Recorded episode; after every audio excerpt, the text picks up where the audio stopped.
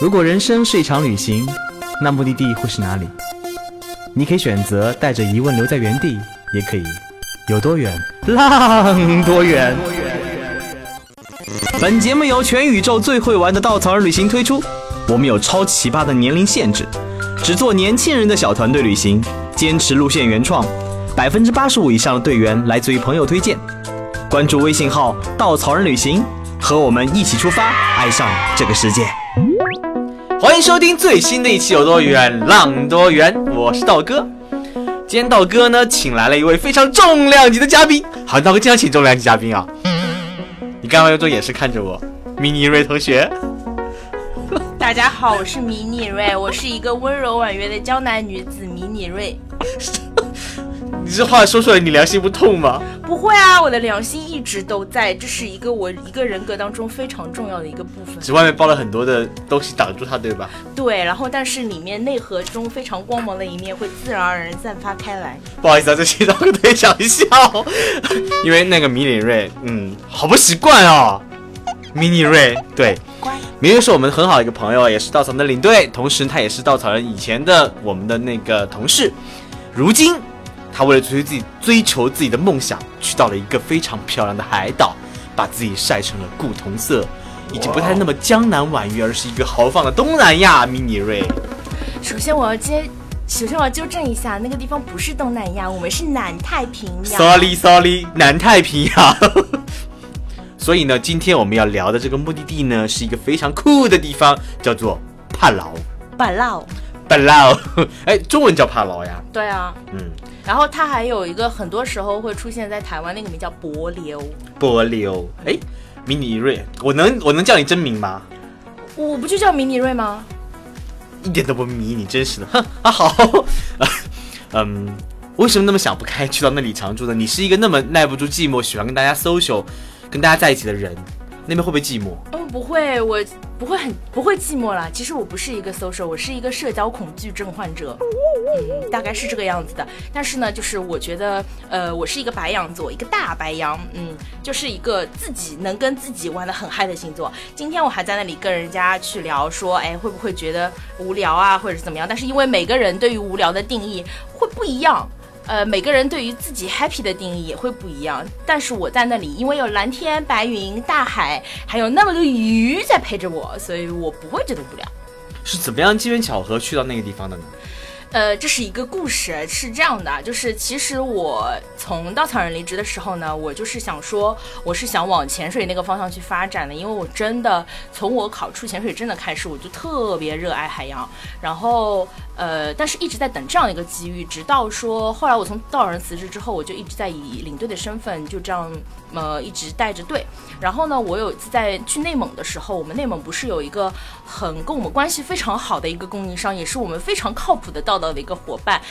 我的名字可以直接讲出来，叫苗姐，叫苗苗，图雅苗苗。然后呢，他介绍了我去，他跟我正好跟他去聊说我其实还是想往就是说海岛这个方向发展，但是只是目前还没有一个很好的机遇的时候，他就跟我说，我正好有一个朋友，然后他们的公司正在招海岛的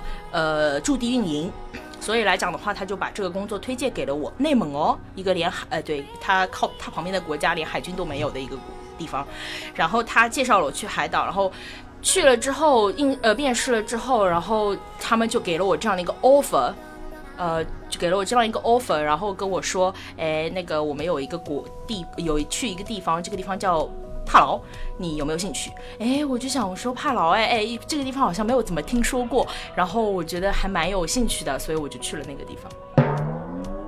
然后这故事听上去很曲折，是很曲折。但是帕劳我道哥记得在应该离赤道不是很远，对吧？我们是北纬7度。哦，那就真的是热带。对，你不热吗？不热，早都那么迷你。对，就是在那边的时候，你不会觉得热，因为每天就是海风习习，对，风还是挺舒服的。它是一种，就给你感觉是一种非常凉爽的热。为什么我会问这个话题呢？是因为，道哥一到那热带，就是全身感觉自己的脂肪在燃烧，因为东南亚就是整个热带的人长得比较瘦嘛。一般很少有比较体积庞大的人在那边生活。那不是啊，我们那边的人体积基本上都挺庞大的。为什么？因为那个国家它是其实是属于就是属于那种典型的赤道国家，然后就跟东南亚会不一样，因为我觉得东南亚可能还没有离我们像我们一样离赤道那么近。然后他们那边的话，你会发现像汤加啊、像塞班啊、像关岛啊这种，我们就属于叫赤道一线这一系列的国家的话，它都是以胖为美。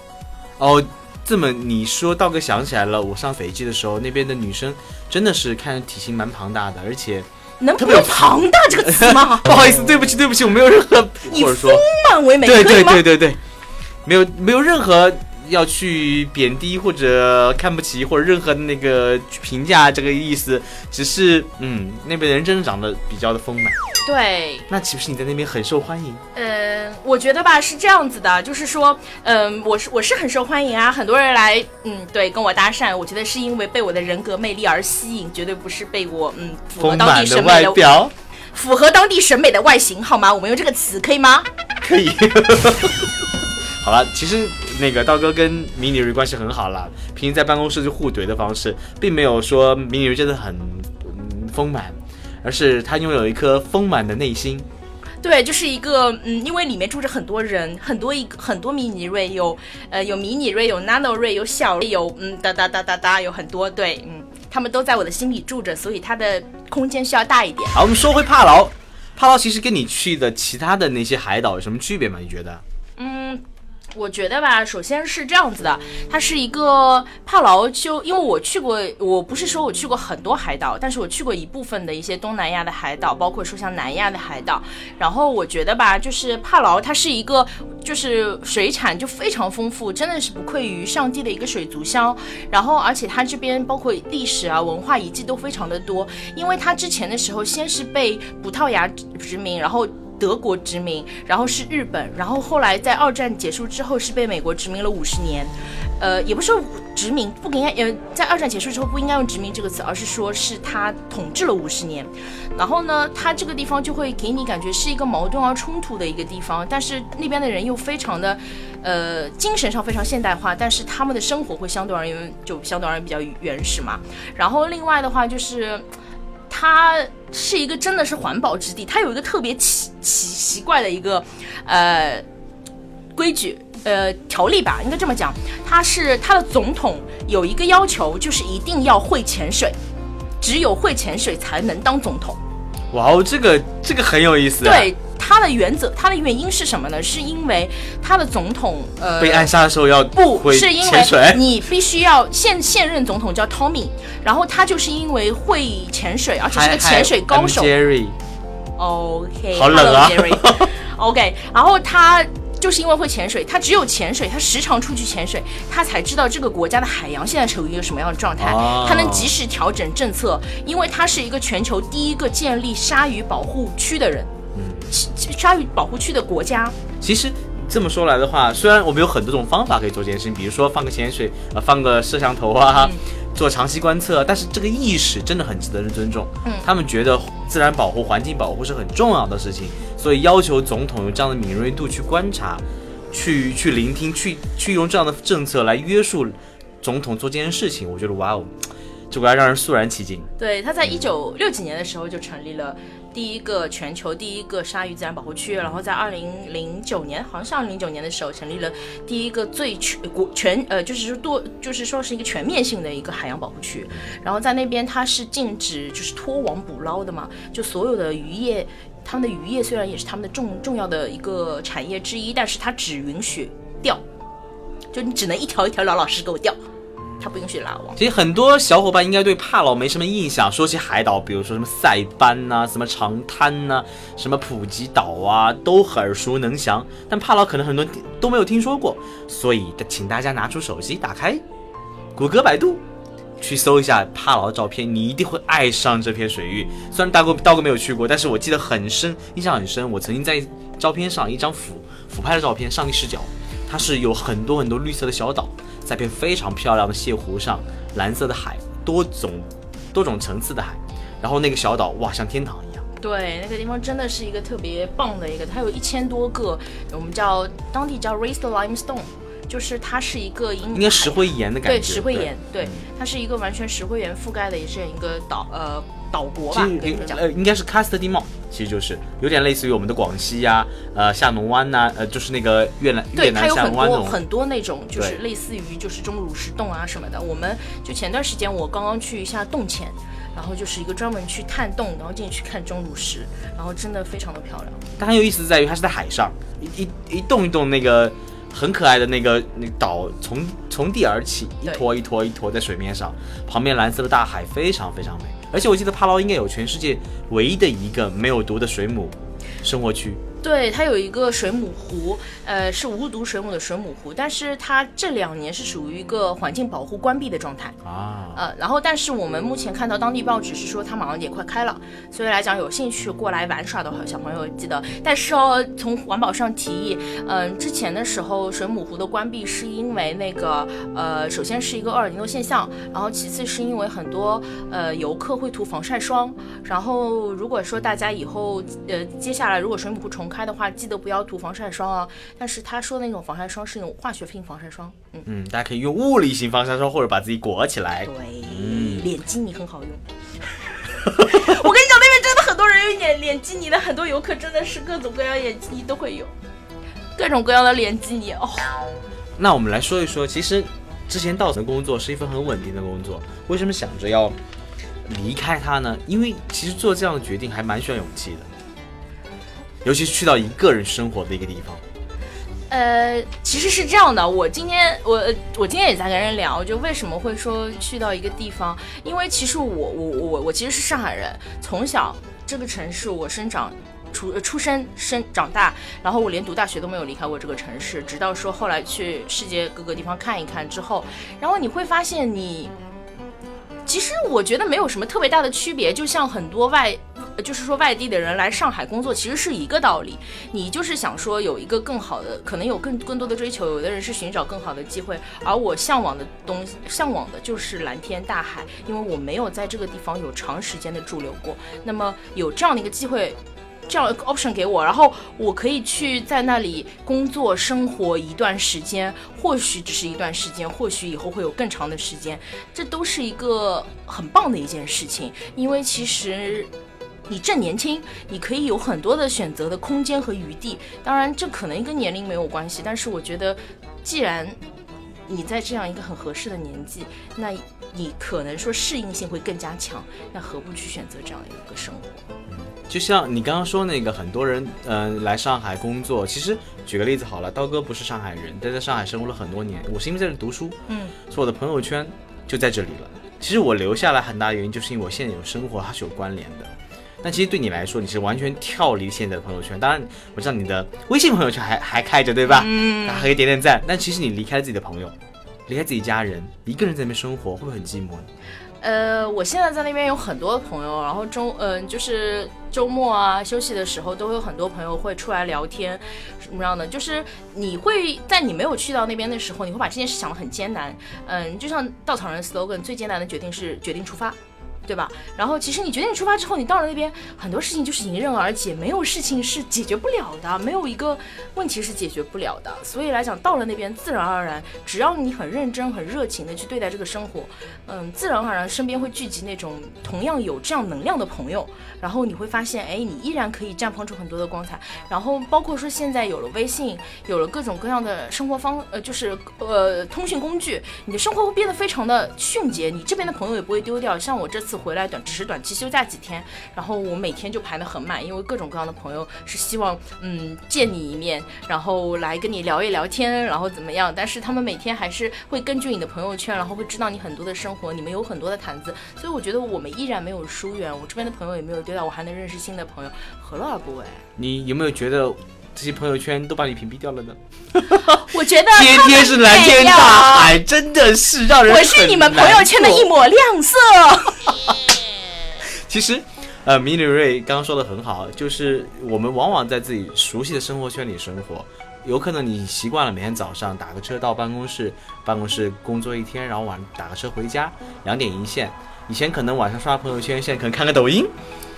这样生活方式可能你慢慢习惯了，但有的时候跳出舒适圈，你可能发现这边广阔天地真的很不一样。只有这种不一样的时候，你才能找到内心那种真的生活的激情跟活力。有可能你只是带着同样的生活回归，过着同样的生活，但那时候状态不一样，你面对生活的方式也不一样。我觉得旅行就是这样，充满乐趣，充满魅力，它能让你看到不一样当中去变得哇，包容跟接纳，去学到更多的那种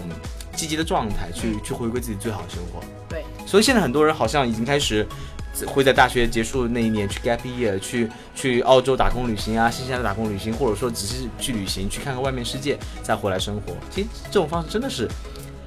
越来越被很多人推崇跟去选择，我觉得这也是一种价值观多元的很好的一种方式。对，因为我是觉得我当时的时候其实抱定了，因为当时我从稻草人离开的时候，其实想着有这样一个 gap year 的这样想法，然后的话呢，那正好这样一个机遇，那可能或长或短，但是那以后会成为我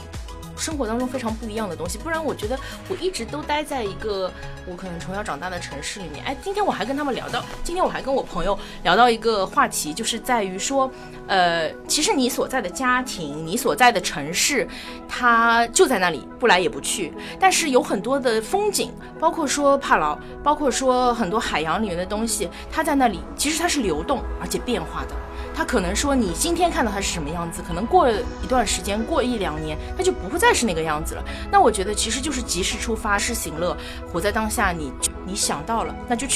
去了之后，那你收获的东西将是不一样的。所以我觉得家一直在那里，朋友一直在那里，你们一直会保持联系，它不会断。但是来讲的话，去看一下更新的东西会更舒服。生活是你选择怎么过的。嗯，而不是你被生活的，对吧？哇哦，好深刻的今天，然后继续聊怕了，能聊深刻，天哪！因为我们从来不聊这样的话题，每天都是mini锐，我们的话题有些。大哥又胖了，对，我们两个每天就差不多就是在办公室里面就以前的时候掐来掐去，就恨不得说你给我出来，对，出来我们打一场再回去，就是这个样子。我们继续说帕劳，在那边生活已经快半年了，对吧？对，有什么觉得这个地方特别不一样的？我觉得这个地方不一样，哎，我真的我就讲一件事，我觉得除了蓝天白云，哦，那我对这一点是非常非常重要的。除此之外，还有当地人让我觉得特别的好玩，我就觉得说当地人的规则感是一件很奇妙的事情。当地有规则感吗？有，真的。对，因为我去过很多那个南太平洋国家，都是那种比如飞机塔里面就是那种非常随性，非常没有规则。就是什么事情都是那种可以 easy 啊，不要那么焦虑啊，不要着急啊，想有时间啊。但是其实规则感是一种你自己慢慢摸索的东西，就是他们可能自己的规则方式，是你适应不了。对，你慢慢适应，你慢慢去看到他们背后的这种规则意识，你慢慢去跟随他们。因为就像我们很多什么中东有什么中东时间，然后我们就有阿拉伯时间，什么就是可能说是我预定时间的之后的2个小时，他们那边有帕劳时间，就很他们也是很随性的，但是他们的规则感很神奇，就是。那边不控枪，然后呢，比如说我们的城市很小嘛，就2条车道啊，其实中间还会有一条转弯车道，但是其实大家基本上都会按照规则，就在2条车道里面一来一往。那如果说你要硬性去超车，那如果说你真的跟人打个招手，在车里面跟大家招手什么问题？但如果说你就是硬插进去，硬超车的话，我告诉你，后面有辆车马上过来堵你，就把你拦停，就指着你。但是呢，那边又没有红绿灯，然后。你会发现他们正常来讲的话，如果一个大转弯的话，他们就是你一个大转弯我一个大转弯，你一个大转弯我一个大转弯，如果你急你招手，对方会让你先走，没问题。然后包括说要过马路了， OK 好，他们就是说那个很远看到你就会把停下来，即使你是老奶奶慢慢过马路，没有人明拿的。我觉得这不是规则，这是文明。这是文明世界的样子吗？但是大家的，我觉得这就是文明，也是基础在规则上面的嘛，就是这点上，其实道哥很想呼吁一件事情，就是每次道哥出去旅行，其实我最喜欢的国家永远是中国，没有之二。中国有的最美的山与水，最深厚的文化，会最值得你探索的一些东西。但是每次从国外回来，特别不适应，就是你过马路的时候，我在绿灯走人行横道，我经常会被人死命的按喇叭。我想你等，你会死的，不好意思啊。有点想说脏话，就是我需要文明是一件需要慢慢去培养的事情，但我希望每个人都能遵守文明，遵守规则，遵守秩序。你想想，如果你是那个过路的人，你会怎么做？你要有同理心，你不是那个在里面按着喇叭焦虑的一个人。我觉得文明是慢慢需要每个人去培养、去维护的，这个社会才变得更好。对，我觉得就是大家可能说，把自己的内心放得更平静一些，可能会比较好。这也就是我离开这个城市去到另外一个地方的，因为就是上海是一个可能说是一个跑着生活的一个城市，所以来讲的话，我觉得有时候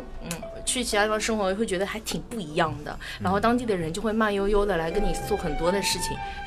好了，你刚刚说了，如果你闯了红灯或者怎么样子，有人会拿枪逼着你。我没有红灯，sorry啊。对，如果你破坏了当地规则，有人逼着你拿着枪逼着你，对，还有什么好玩的事吗？你刚刚跟我说，好像那边很多混血。对，那边有混，因为那边有什么葡萄牙、德国、美国、日本，然后还有他们本土的一些就是赤道棕色人种，他们会有一些，然后你会发现那边有很多小孩，你一眼就能，你基本上就能分辨得出来，他们是跟葡萄牙混血、跟德国混血，然后跟美国混血、跟日本混血，你能看得出来。然后呢，你会发现小朋友吧，很多人觉得哎呦，混血人真好看，其实不然，大部分都是小时候可爱的像个天使，然而到7、8岁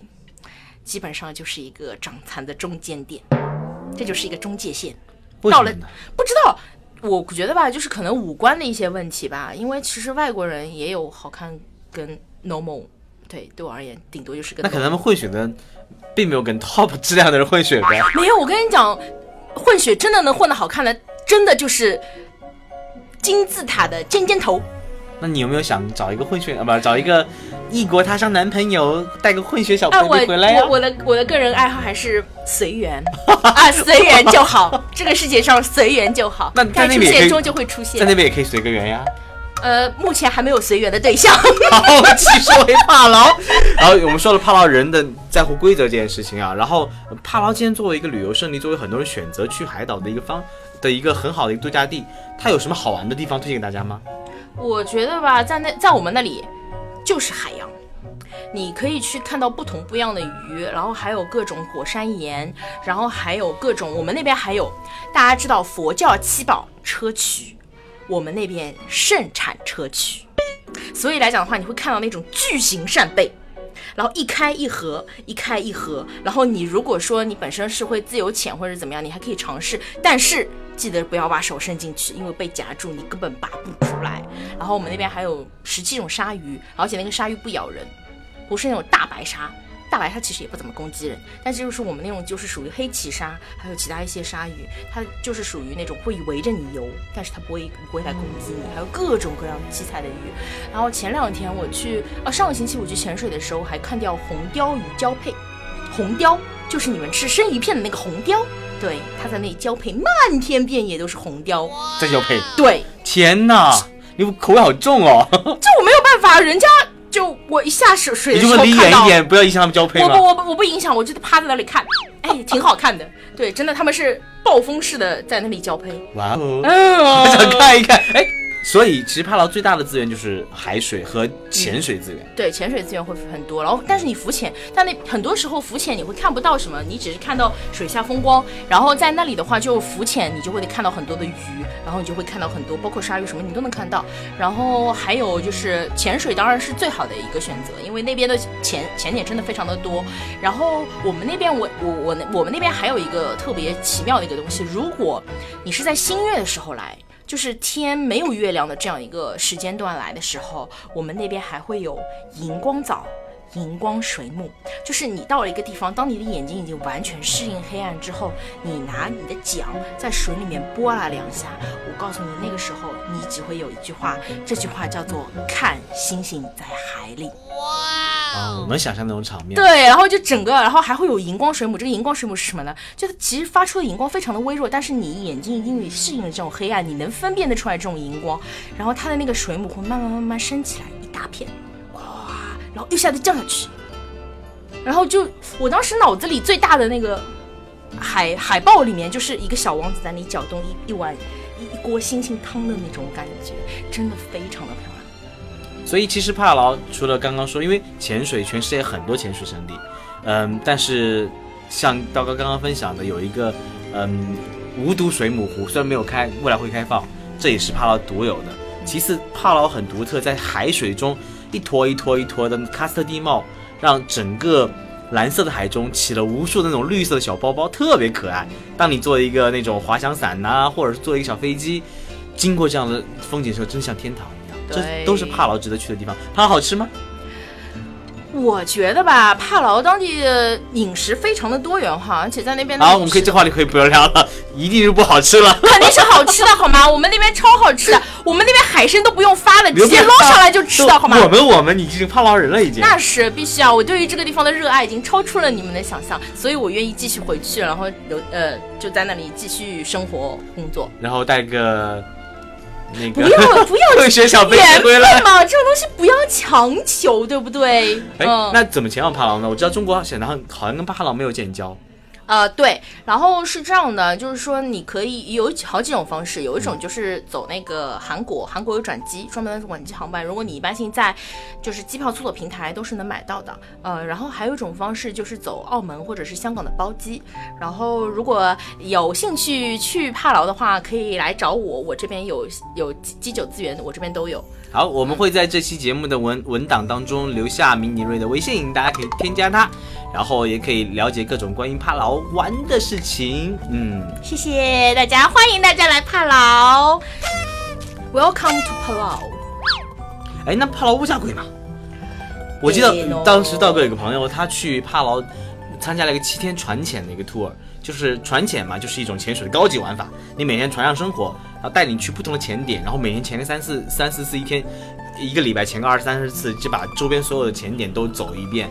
然后他说那一次差不多花了好几万块钱，说帕劳物价不便宜的。帕劳物价是不便宜，因为它是一个孤立海岛，它也没有自己的工业，所以来讲它所有的东西全部都是从外面运进来的。然后的话呢，我给大家一个 level 吧，就是因为我去到每个国家，我衡量的标准只有一个，可乐多少钱？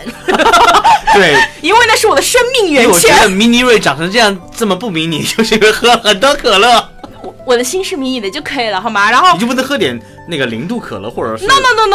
那不叫可乐，在我心中只有可口可乐，红色的可口可乐那才叫可乐，糖水。屁嘞，怎么可能？那个就是那种气泡徜徉在你口中和糖分结合的美妙感，你加了二氧化碳的糖水。好吧 ，whatever 啦，就是那边的可乐大概是一罐在人民币，一罐啊，能买到的超市买到最便宜的价格，差不多一罐要在6块多人民币的样子。那其实很便宜啊，因为可口可乐全世界最便宜的地方就是中国。对，定价很有意思。在国外其实一瓶可乐基本上跟一瓶水差不多，一般是像欧洲一般1-2欧。它一般比水稍微贵一点，然后在日本可能10几块人民币，在美国可能也是1-2美金，基本上这个价格，所以在中国其实定价很便宜的。所以我说是跟在帕劳6块人民币不算贵了。你要看一下，就是说他我因为你。因为我们针对的你消费群体是中国人啊，或者这么问，那边有麦当劳吗？没有啊，没有，因为有一个比较物价的经济叫做麦当劳经济，只要你比较麦当劳的 Big Mac 就是巨无霸多少钱，就能差不多算出这个国家的物价平均。所以来讲，他们只是说比中国稍微会高一点，但是你没有说它高出太多。那你一般吃顿饭多少钱呢？吃顿饭的话，如果你不点一些可能大型海鲜的话，基本上也在20刀左右。20刀美金？还是不便宜哦。对啊，20刀差不多，但是已经吃挺好了，我觉得。个人觉得，但是来讲的话，如果一般性，但是你一般性来了岛上的话，都会吃海鲜，然后就可能说你可以咨询一下，到时候如果到了岛上，可以咨询一下导游，哪些吃的方法可能会更便宜，或者是怎么样，更经济实惠。不是说便宜，是经济实惠，因为出去我觉得衣食住行游购娱都挺重要的。还有一点我觉得很重要，好像帕劳游客不是很多，主要是因为没有很多的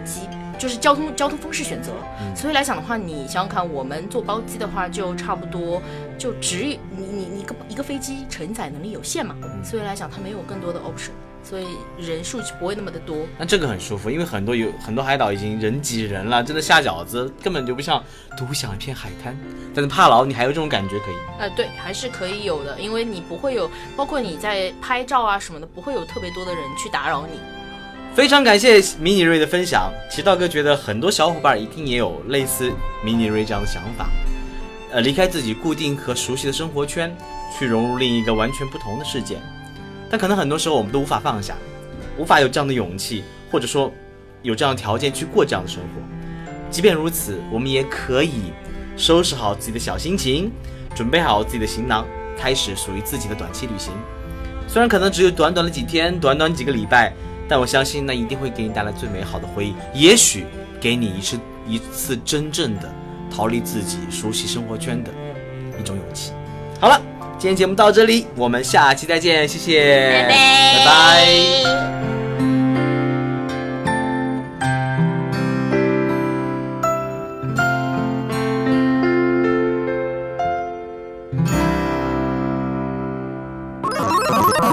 请搜索稻草人旅行，和我们德艺双馨颜值出众的领队一起出发，爱上这个世界。